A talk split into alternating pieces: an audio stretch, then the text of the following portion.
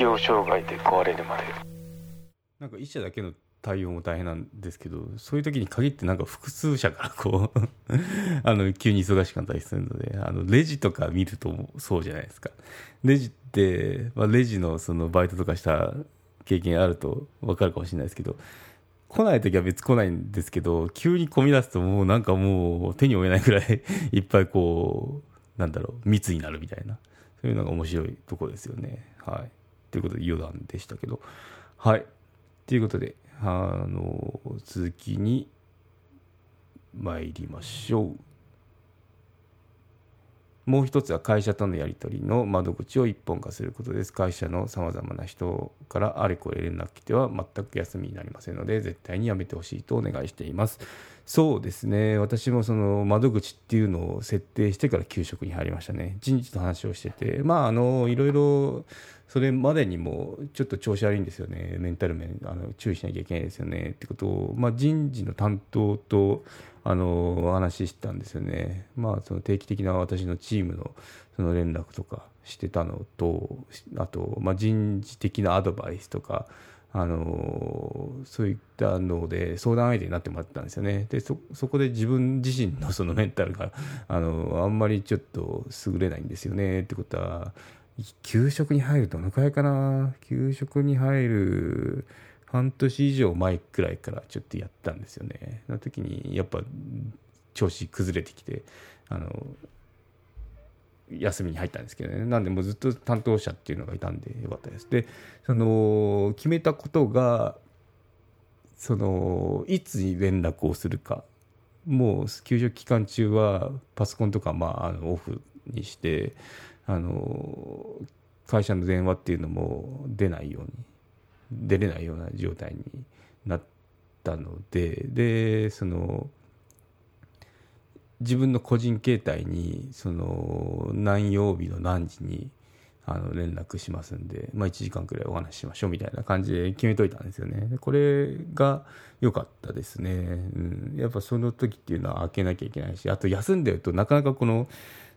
特に一人暮らしとかしてたりすると、その社会との接点なくなるんで 結構ドキドキしますよ今までずっと毎週話して相談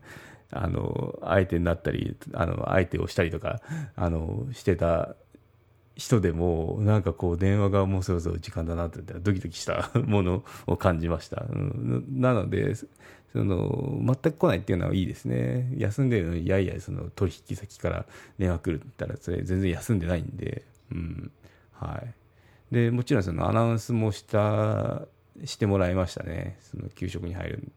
ので連絡つきませんよっていう。そこであのお客さんからの連絡っていうのはなかったですね、うん。まあ、中には後でメールを見たらなんかメール投げてたのもいたんですけどまあ、うん、まあ良かったかな。少なかったんで良かったかなって感じですね、うん、なので連絡窓口一本化とあとはもうあの休みますからってお客さんの方にも連絡しとくと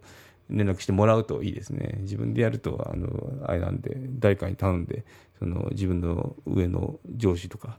あと自分がもうトップだったらその、なんか横並びの関係者とかいると思うんで 会社から連絡してもらうっていうのがいいと思いますね。はい。復職先をどう選ぶか。いざ復帰となると、適応障害など原因がはっきりしている場合は、配置転換をお願いしますがうつ病など原因が特定しにくい場合は新しいところに行くと新しい人間関係や職場環境仕事内容に慣れなくてはならずかえってストレスになるため基本的に前いたところに戻してもらうようにします慣れている仕事から再スタートするのが一般的です今はコロナ禍による在宅勤務が増え月曜から金曜まで通う体力がなくても復帰できるようになりましたとはいえ在宅勤務イコール軽減業務ではありません。そこに気をつけながら自分のペースで仕事ができれば在宅勤務から復帰していくのもありでしょうねということですね。うん。うつ病だとその同じ職場に戻すんですね。まあ確かにそうですね。あの人間関係とか。有料チャンネルのご案内をいたします。有料版チャンネル適応障害で壊れるまでプレミアムを Apple Podcast で配信中デリケートな体のことですので全体公開ではお話ししきれないことも多々ございます有料会員は無料版では一部公開されていたエピソードの前編を聞くことができますのでご登録して応援いただけると励みになります。どうぞよろしくお願いいたします。